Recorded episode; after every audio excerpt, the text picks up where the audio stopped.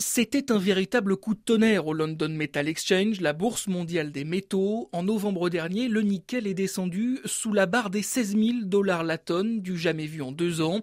En ce début d'année, les cours peinent à remonter.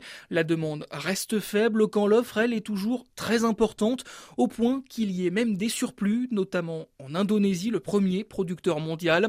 Une offre en berne qui s'explique notamment par la substitution des batteries au nickel par celles au fer phosphate des métaux bien plus abondants et encore moins chers. Un marché du nickel en plein brouillard qui menace l'avenir même de la filière. En Australie, le cinquième producteur mondial, plusieurs projets sont ainsi à l'arrêt. First Quantum Mineral, Panoramic Resources et d'autres grandes entreprises minières annoncent suspendre la production de certaines mines du pays.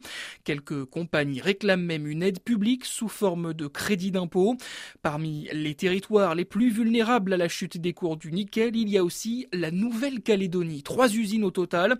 En août, un rapport de l'inspection générale des finances alertait, sans évolution de la filière, la fermeture de certains sites paraît inévitable. En cause, le coût de l'énergie et de la main-d'œuvre qui font grimper les prix de production. Un scénario catastrophe sur le caillou où un quart des emplois privés sont directement ou indirectement liés à la production de nickel. À l'instar de l'Australie, les industriels réclament donc une aide du gouvernement.